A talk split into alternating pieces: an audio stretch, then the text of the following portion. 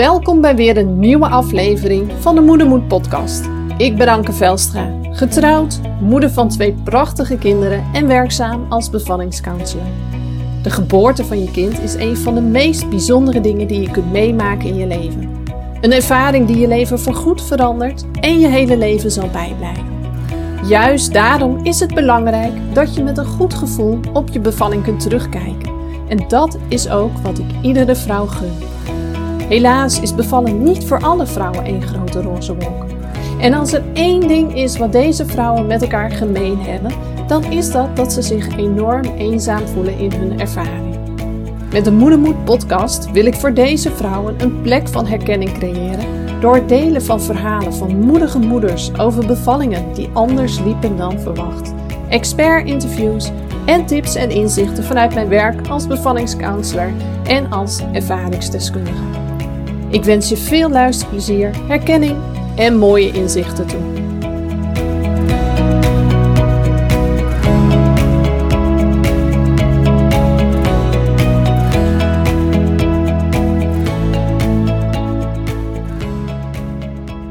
Hey, goedemorgen, goedemiddag of goede avond. Het hangt er natuurlijk helemaal vanaf uh, wanneer je deze podcast luistert.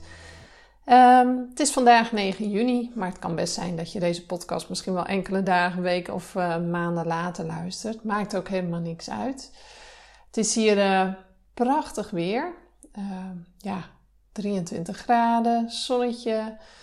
Ja, heel fijn om op dit moment lekker veel, veel buiten te zijn. En dat merk ik ook aan mezelf. Ik ben gewoon echt een enorme fan van lente, van zomer, van mooi weer, lange dagen, zon. Daar laat ik echt enorm van op. Dus uh, ik ben uh, ook heel blij uh, dat we na een uh, behoorlijk natte en koude voorjaarstijd nu eindelijk het mooie weer te pakken hebben.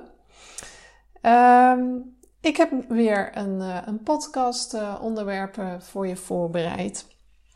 En dit keer ga ik het hebben over waarom het nu zo belangrijk is dat je aan de slag gaat met het verwerken van je bevallingstrauma voordat je nog een keer gaat bevallen. Um, want ja, een deel van de vrouwen uh, voelt op een gegeven moment wel van ja joh, uh, er zit iets niet goed, ik moet hier nog wat aan doen. En uh, heel veel van hen zijn ook bang om nog een keer zwanger te raken en te moeten bevallen, naar aanleiding van de vorige ervaring. Maar er is ook een best wel een deel van de vrouwen uh, bij wie de wens en het verlangen voor nog een kindje toch groter was dan de angst. En wanneer ze dan eenmaal zwanger zijn, er dan achter komen van uh, ik. Er staat iemand voor het raam, dus ik zwaai eventjes. dan ben ik even de draad van mijn verhaal kwijt, maar ik ga niet overnieuw beginnen. Maar goed, die vrouwen zijn dus opnieuw zwanger omdat uh, de, de wens en het verlangen uh, een stuk groter is uh, dan de angst. En wanneer ze dan eenmaal zwanger zijn en weer geconfronteerd worden met dingen die te maken hebben met zwangerschap en met een aankomende bevalling. Uh, boeken die ze lezen, afspraken die ze hebben. Ze komen misschien weer eens een keer in het ziekenhuis of op de verloskamers. En dan op dat moment eigenlijk merken van, oh shit, ik moet het nog weer een keer doen. En uh, de angst en paniek dan op dat moment weer helemaal door hun lijf voelen gaan. Uh, dat gebeurt dus ook vrij snel. En ik heb dus dan ook best wel regelmatig cliënten uh, die dus zwanger zijn. Soms zelfs nog echt op het laatste moment dat ze de 32 weken al voorbij zijn. En toch alsnog uh, een stukje traumaverwerking willen doen. En ik ben blij ook dat ze dat doen. Want als ze dat niet doen, hebben ze gewoon een hele grote kans dat uh, ook deze bevalling weer een herhaling wordt van de voor, vorige. En dat zal ik je ook een beetje uitleggen. Um, nou ja, zelf heb ik ook een bevallingstrauma gehad. Uh, mijn eerste bevalling was in januari 2010 van mijn oudste dochter. Uh, was echt heel heftig, heel traumatisch ook voor mezelf. Niet alleen door alle dingen die er gebeurden, maar vooral ook hoe ik me gevoeld heb en hoe ik behandeld ben uh, tijdens deze bevalling en de periode daarna. Ehm, maar ik heb zelf 4,5 jaar rondgelopen met dit trauma, omdat ik gewoon niet wist dat ik het had. Ehm, er is ook nooit een zorgverlener geweest die aan mij heeft gevraagd van, goh, heb je alles goed kunnen verwerken? Want je hebt best wel wat meegemaakt in de periode. Ehm, pas toen ik in een burn-out terecht kwam, ja, kwam eigenlijk het trauma ook met een knal naar boven. En uh, ja, kon ik op dat moment niks anders dan hem aangaan en het gaan verwerken. Ik heb uh, toen EMDR ehm, daarvoor gehad. Dat was toen nog relatief nieuw, nog niet zo ingeburgerd als dat het op dit moment was of is. Um, voor mij was dat best wel effectief. Um, en uh, ja, zakten de traumasymptomen ook wel vrij snel af. En uh, ik had wel aardig wat behandelingen nodig. En voelde ik ook uh, langzaam in de jaren daarna mijn, mijn wens en verlangen naar nog een kindje steeds sterker worden. En het betekent, als je heel angstig bent om nog een keer te bevallen uh, en daardoor ook nog niet zwanger wilt raken, betekent het niet van, oh, ik heb het verwerkt en ik ben er gelijk klaar voor. Hè? Het, daar moet nog wel een stukje vertrouwen groeien in jezelf, in je lichaam, maar ook vaak in zorgverleners om dat opnieuw aan te durven. Um, nou ja, uiteindelijk is daar een aantal jaren overheen gegaan voordat ik weer zo ver was. En ja, noem het zweverig, ik weet het niet, maar ik voelde al een poosje de ziel van, van mijn tweede kindje om me heen hangen. En ik wist ook dat op het moment dat ik daar volmondig ja tegen zou kunnen zeggen, echt uh, ja, met beide handen zou kunnen uitreiken naar dit kindje van ik ga hem aan, ik ben er klaar voor om, om jou te ontvangen dat ik ook direct zwanger zou zijn. Nou, dat, dat heeft nog even wat hobbeltjes gehad. Um, heb ik in een andere podcast uh, over mijn eigen bevallingsverhaal, deel 2, heb ik daarover over verteld. Maar uiteindelijk was ik zover. En toen ik er echt ja kon, tegen kon zeggen, was ik drie weken later ook gewoon zwanger. Dat was heel, heel bijzonder. En op het moment dat ik zwanger was, uh, op een gegeven moment uh, mocht ik een echo laten maken. En uh, ik koos ervoor om naar het echocentrum te gaan dat in ons ziekenhuis zit, vlakbij de, de, de verlosafdeling en de kraamafdeling. En ook al had ik mijn bevalling, dacht ik, heel goed verwerkt. Ik kwam weer op die afdeling en ik voelde gelijk op dat moment van alles gebeuren in mijn lijf. Ik voelde een drukkend gevoel op mijn borst. Ik voelde mijn hartslag omhoog gaan. Ik begon te zweten. Ik, ik werd wat angstig en paniekerig. Um, en ja, ik, ik, ik ben zo snel mogelijk langs die afdeling gelopen en uh, ik heb me gemeld en ben in de wachtkamer gaan zitten. Die afstand was reden, nou, toch wel een aardig stukje. En ik had zoiets van, echt zo. Nou, toen, toen had ik de echo gehad en gelukkig was alles goed. En toen uh, moest ik weer terug. Langs die afdeling, langs de verlosafdeling, langs de kraamafdeling. En daar was ik ook nooit weer geweest sinds mijn eerste bevalling. En de, de periode daarna waar, uh, waarin ik nog drie keer uh, ben geopereerd aan mijn baarmoeder vanwege placentaresten en zo. Um, en toen ik eigenlijk weer dichterbij kwam, toen voelde ik eigenlijk diezelfde lichamelijke sensaties allemaal weer terugkomen. En ik moest wachten voor de lift en uh, ik werd heel onrustig. Ik kon niet stilstaan. Ik begon te ijsberen. Het duurde allemaal heel lang. Ik wilde het liefst zo snel mogelijk weg. Ging op zoek naar de trap. Kon die zo snel niet vinden. En nou, gelukkig gingen toen de deuren open. En kon ik in de lift stappen. En daarna, toen het ziekenhuis uitliepen, zakte de fysieke klachten ook wel heel erg snel. Um, dat was wel even een gewaarwording. Inmiddels had ik door mijn hele eigen traject, uh, of was ik veranderd in een soort trauma-nerd. Dus heb ik heel veel bestudeerd over trauma, heel veel gelezen, literatuur bestudeerd, omdat ik het wilde snappen wat er op dat moment gebeurde met mezelf toen ik er vol in zat. Dus ik herkende deze symptomen ook echt wel als, toch wel als traumasymptomen. Um, en dat gaf aan dat, nou ja, ik dan wel mijn bevalling had verwerkt door middel van EMDR, maar dus niet alles meegenomen was. En ik wist ook dat, ja, weet je, je weet nooit hoe een bevalling gaat lopen. En op dat moment wist ik ook zeker nog niet uh, dat ik een hoog risico zwangerschap zou krijgen. En als alles mee zou zitten, zou ik eigenlijk toch wel thuis willen bevallen, ondanks dat ik een medische indicatie had. Ehm, dus ja, ik had zoiets van, hmm, wat, wat, ga ik hier, uh, wat ga ik hiermee doen? Want ik moet hier wel wat mee. Want stel dat wel alles anders loopt, dan moet ik misschien straks naar de verloskamers uh, voor een, een, controle of een, een, CTG of dat soort dingen. En als ik dan deze paniekgevoelens ervaar, ja, dan, dan komt dat niet goed. Dus ik ben daar toen mee aan de slag gegaan. Ik heb daarvoor uh, via mijn gynaecoloog hulp gevraagd uh, bij een psycholoog uit het ziekenhuis. Um, die is uiteindelijk een keer met mij naar de afdeling toegegaan. Hebben we exposure toegepast. Dus ja, eigenlijk jezelf blootstellen aan de, de, de fysieke reacties die je lijf geeft op het moment uh, dat je daar bent. En eigenlijk net zo lang wachten totdat ze uitdoven. Nou, dat was enorm intens. Echt, volgens mij was ik drijf, drijfnat van het zweet. Uh, maar het zakte inderdaad. En uh, ik heb toen daarna zelfs nog een rondleiding daar ook gehad. Ik kon zelfs ook gewoon nog uh, vragen stellen over allerlei dingen. Dus dat gaf al aan dat ik uit de paniekstaat was gekomen. Hè? Want als je in een paniekstaat zit, dan wordt een deel van je brein, de amygdala, wordt heel erg actief. En de amygdala heeft gewoon maar één taak en dat is ik moet veilig wegkomen uit deze situatie om te kunnen overleven. Dus die focust zich daar alleen op. En tegelijkertijd onderdrukt dat dus ook de gebieden in je hersenen die verantwoordelijk zijn voor het rationeel kunnen denken, voor zijn tegens kunnen afwegen en dat soort dingen. Dus het feit dat ik op dat moment eigenlijk alweer heel goed uh, en direct vragen kon stellen, tijdens de rondleiding gaf aan mij wel aan van oké, ik ben ook wel grotendeels uit je paniekstaat nu.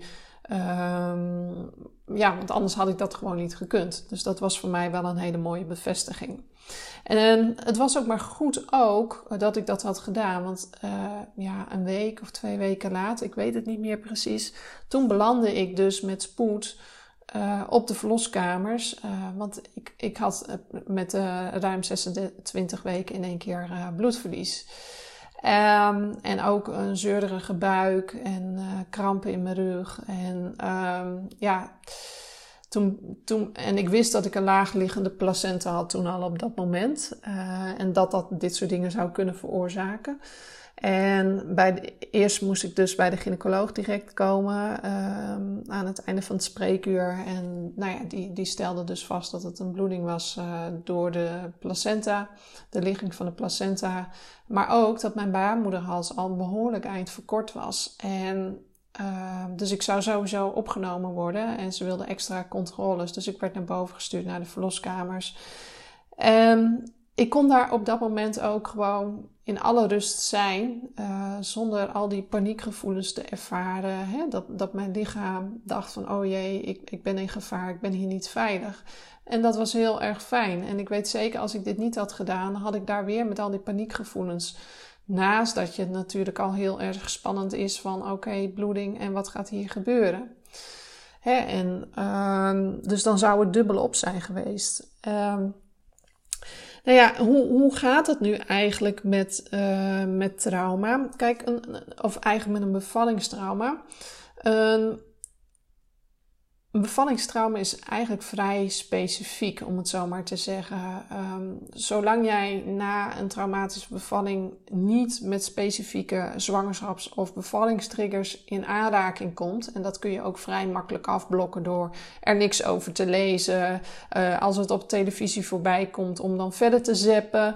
Uh, misschien ben je niet naar de afsluiting van je zwangerschapscursus geweest. Uh, nou ja, dat zijn zo een aantal voorbeeldjes hoe je je voor dat stuk kunt afsluiten, zeg maar, zodat je niet voortdurend getriggerd wordt. Um, en daardoor kun je het gevoel hebben dat je het in je hoofd wel een plekje hebt gegeven. Maar zodra je dan opnieuw zwanger bent en je komt dan in zo'n situatie als bij mij op die specifieke plek, of je laat een echo maken, of je moet een inwendig onderzoek ondergaan, of dat soort dingen. Um, dat het in je hoofd misschien een plekje heeft gekregen, betekent niet dat dat in je lijf en in je zenuwstelsel ook zo is. He, je, je, er gebeurt dan iets, het komt binnen via al je zintuigen, via je, je, je, je ziet dingen, via je ogen, je hoort de plek, je, je voelt de plek, je ruikt de plek, soms proef je zelfs de plek. En ja, je, je, je brein, die amygdala waar ik het net over had, die alarmcentrale, denkt gelijk: deze plek is gevaarlijk, want de vorige keer ben ik hier heel onveilig geweest. Dus dan treedt eigenlijk gelijk die reactie weer in werking, ook al dacht je dat je het in je hoofd een plekje had gegeven. En dat kun je ook niet onderdrukken op zo'n moment. Het gebeurt en het gebeurt zo ontzettend snel.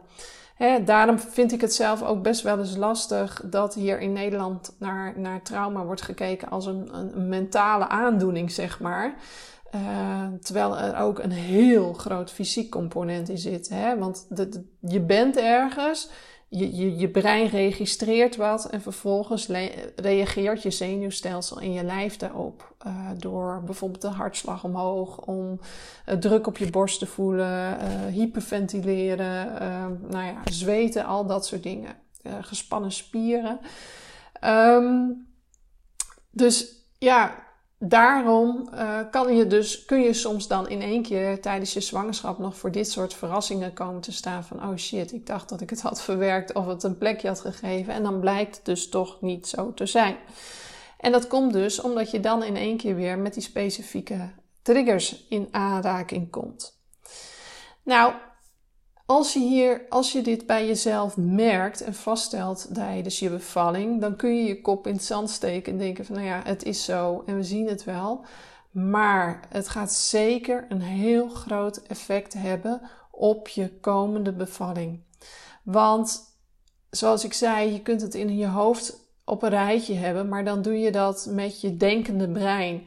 En het angststuk, hè, dus, dus die amygdala en, in je zenuwstelsel in je lijf dat erop gereageerd, dat is je, komt eigenlijk voort uit een primitief deel van je brein. Hè? Het, het, het, stuk brein wat we gebruikten toen we vroeger als mensen in de oertijd leefden en eigenlijk dagelijks oog in oog met, met gevaarlijke dieren en roofdieren uh, stonden. Dus en dat denkende brein van ons, dat heeft zich eigenlijk pas veel later ontwikkeld. Dus uh, op het moment dat je dus in een situatie terechtkomt waarvan je brein denkt van, oh, ik ben hier onveilig. Um, doordat dat brein een, een stuk ouder is, dat primitieve brein, krijgt dat altijd voorrang ten opzichte van je denkende brein, wat wij als mensen veel later hebben ontwikkeld. Dus ook al heb je het in je hoofd op een rijtje, op het moment dat jij weer in een situatie komt uh, waarin je getriggerd wordt, waarin die, die, die angstrespons eigenlijk weer opnieuw getriggerd wordt, um, zal dat altijd voorrang krijgen. En kun je op dat moment dus ook niet je denkende brein heel goed inzetten om te zeggen van ja, dat was toen en niet nu. Nee, je gaat echt vanuit een overlevingsinstinct reageren.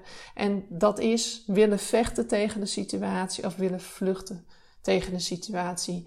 En als jouw, ja, jouw, jouw alarmcentrale, jouw amygdala denkt van dat is op dit moment geen optie, dan ga je over in de freeze. En de freeze betekent eigenlijk dat je er voor het oog heel rustig en, en alle uitziet. En dat je alles gelaten maar over je heen gaat komen. Zo van nou, als dit maar zo snel mogelijk stopt.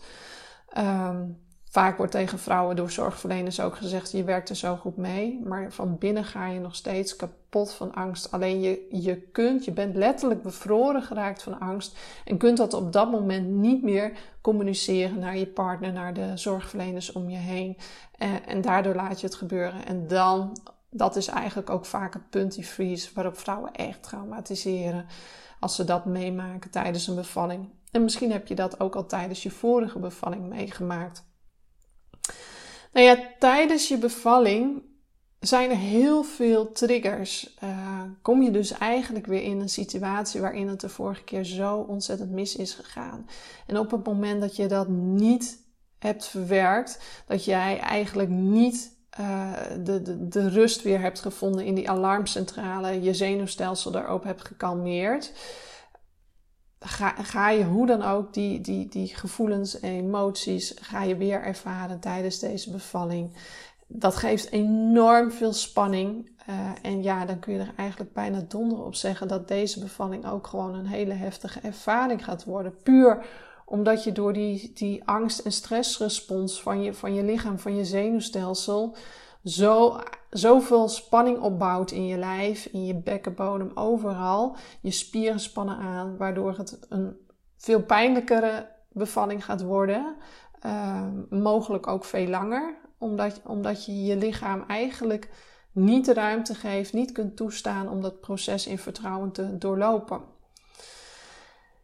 En dat zou gewoon echt ontzettend, ontzettend jammer zijn als dat nog een keer gebeurt. Ehm, en het hoeft ook niet. Want ondanks dat ik de ervaring die ik met jou deelde heb ervaren aan eh, het begin van mijn zwangerschap, ehm, heb ik daarna wel een hele goede bevalervaring gehad.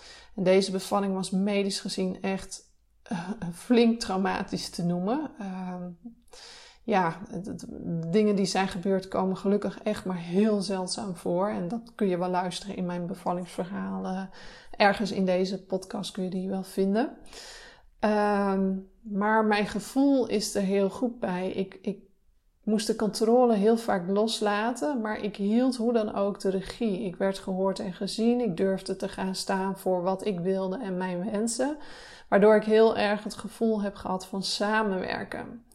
En dat heeft gemaakt um, dat ik eigenlijk nog steeds met een heel goed gevoel kan terugkijken op deze bevalling. Het heeft niet opnieuw een trauma veroorzaakt. Ook al gebeurden er dingen die heftig waren uh, en die ik van tevoren niet helemaal had kunnen voorzien.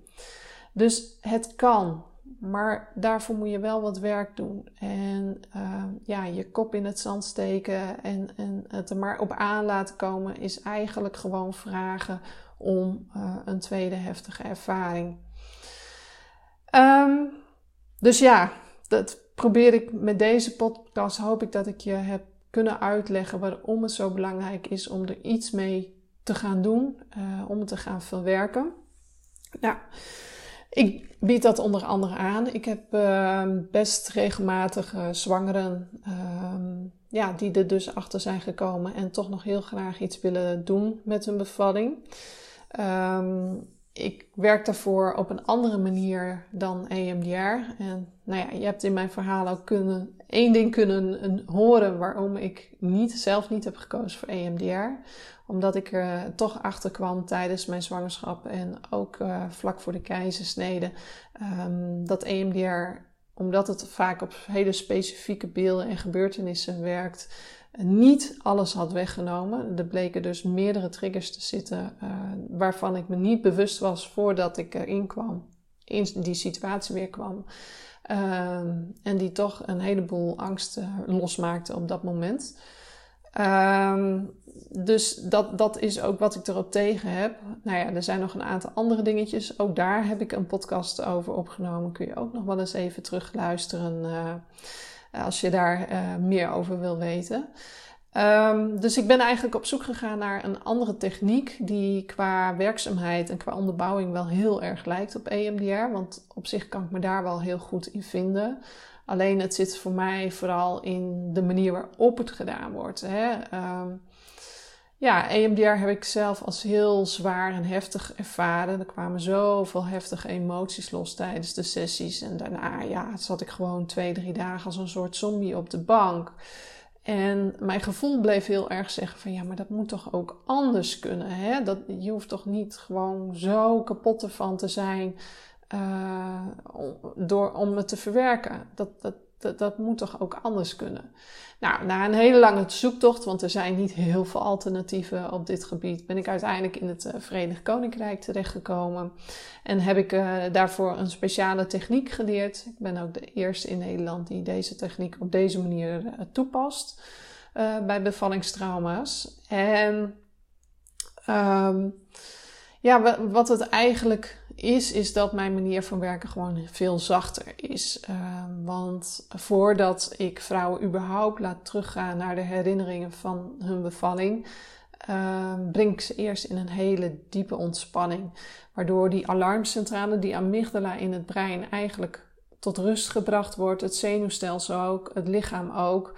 Um, daardoor nodig je het denkende brein, wat tegelijkertijd ook verantwoordelijk is voor het goed wegschrijven van herinneringen naar het lange termijn geheugen, nodig je uit om zijn werk te kunnen doen zonder dat het onderdrukt wordt door die alarmcentrale.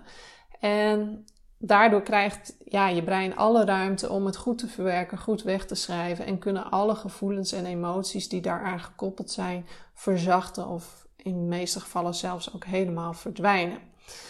En ehm, ja, daar heb ik inmiddels al echt een hele grote groep vrouwen mee geholpen. Op dit moment heb ik er vijf tot tien per week. En ik werk landelijk en soms zelfs daarbuiten. Dus het is niet alleen vanuit mijn regio, maar vanuit heel Nederland. En ik ben gewoon echt, echt ontzettend enthousiast over deze manier van werken. De resultaten zijn echt heel goed. En natuurlijk zitten daar wat onderlinge verschillen in.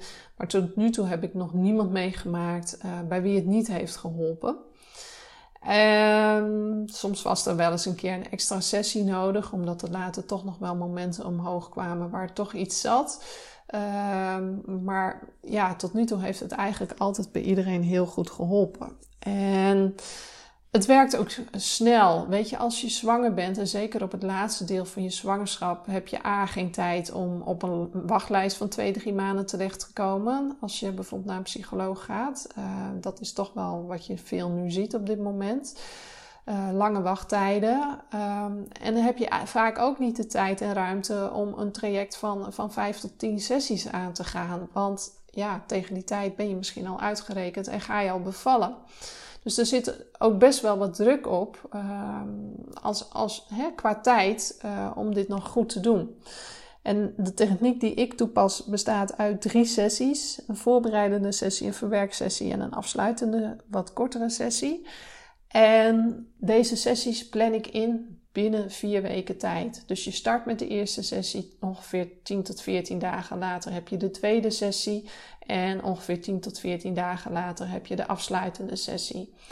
Um, als het moet, kan het zelfs ook nog een stukje sneller. Dus uh, kunnen we zelfs de tweede sessie na een paar dagen of een week inplannen. De laatste sessie is niet zo belangrijk. Die zou je zelfs nog na je bevalling kunnen doen als er echt tijdnood is. Um, maar het kan dus gewoon heel snel. En dan kun je ook heel snel weer in die ontspanning zakken. En kun, kun je ook vrij werken aan het opbouwen van je vertrouwen, van je zelfvertrouwen voor de komende bevalling. En uh, ontspannen ook genieten van het laatste stukje zwangerschap. In plaats in de van in de stress zitten van, oh jee, hoe komt het straks? En uh, komt het allemaal goed? Uh, gaat het weer traumatisch voor mezelf zijn? Um, dus ja, dat is heel in het kort uh, hoe ik hiermee werk uh, met zwangeren. En nou, heb je na het luisteren van deze podcast zoiets van: hey, nou, ik, ik, ik herken mezelf daarbij Ik, ik heb ook een eerdere heftige bevalling meegemaakt. Heb ik nog niet echt heel concreet iets mee gedaan qua verwerking. Um, daarbij moet ik noemen dat, dat gesprekken over je bevalling niet altijd, als er sprake is van traumasymptomen, helpend is. het kan zelfs traumasymptomen uh, verergeren. Uh, dus als dat het enige stukje is wat je hebt gedaan en je voelt er nog wat bij, kan het zijn dat het, kan het handig zijn om daarin nog een stap extra te doen. Um, maar als je jezelf daarin herkent en je hebt zoiets van, nou, ik, ik wil gewoon schoon, ik wil gewoon blanco deze nieuwe bevalling in kunnen gaan. Ik wil echt nog ontspannen genieten van het laatste stukje zwangerschap. Ik wil ook uh, de ruimte voelen om een vertrouwen op te kunnen bouwen in plaats van telkens dat stemmetje in mijn hoofd dat, dat de angst weer opnieuw triggert. Ja, neem contact met me op. Uh, dat kan via social media. Ik ben actief op Instagram. Kun je me vinden onder. Uh, ja, mijn naam verandert nog wel, wel eens. Maar op dit moment is het Anke V. Bird Counselor en Doula. Um, je kunt me vinden op Facebook. Um, maar je kunt me ook mijn website bezoeken www.ankevelstra.nl of me mailen via contact.ankevelstra.nl. Um, als je hier meer over wil weten, over mijn manier van werken. En als je eerst gewoon eens vrijblijvend wilt kennismaken. Want als je zo'n traject aangaat, is het gewoon belangrijk dat je een goed gevoel hebt bij je zorgverlener. En dat je daar ook vertrouwen bij voelt. Um, dus ik werk eigenlijk altijd met een, een vrijblijvend kennismakingsgesprek. Uh, zodat je kunt voelen en kunt ja, zien wie ik ben en uh, uh, kunt voelen of je, of je daar een goed gevoel bij hebt. Um, en voor mij is het ook heel handig omdat ik dan een inschatting kan maken van ja, hè, ben ik de juiste persoon om je hiermee verder te helpen? Uh, en zo ja, op welke manier dan? Want soms is ben ik dat ook niet. En dan zal ik je doorverwijzen naar iemand anders die dat mogelijk wel zou kunnen zijn. Ehm, en soms is ook een iets andere manier van werken uh, een betere keuze op dat moment. En dat zal ik allemaal aan je voorleggen. Dus denk je van, nou, dat, dat lijkt me wel interessant. Ik, ik denk dat ik er nog wat mee moet. Maar uh, uh, je hebt ergens nog een stukje twijfel. Of je wilt nou, gewoon vrijblijvend kennis maken. Laat het me weten. Stuur me dat berichtje. Stuur me dat mailtje. en dan plannen we op korte termijn een afspraak in. Geef dan ook wel even aan dat je al zwanger bent. Zeker als je al wat verder in de zwangerschap bent, dat er een beetje tijdsdruk is. Dan probeer ik nou, zo snel mogelijk een plekje te vinden waarop we elkaar kunnen spreken. Um, gelukkig ben ik eigen baas en kan ik ook helemaal mijn eigen tijd en agenda indelen.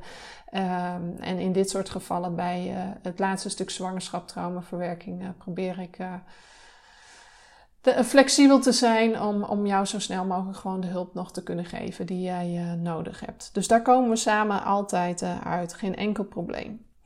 Nou, bedankt dat je hebt geluisterd naar deze podcast. Ik hoop dat je er voor jezelf weer een aantal waardevolle tips en inzichten uit hebt kunnen halen. En heel graag tot de volgende podcast.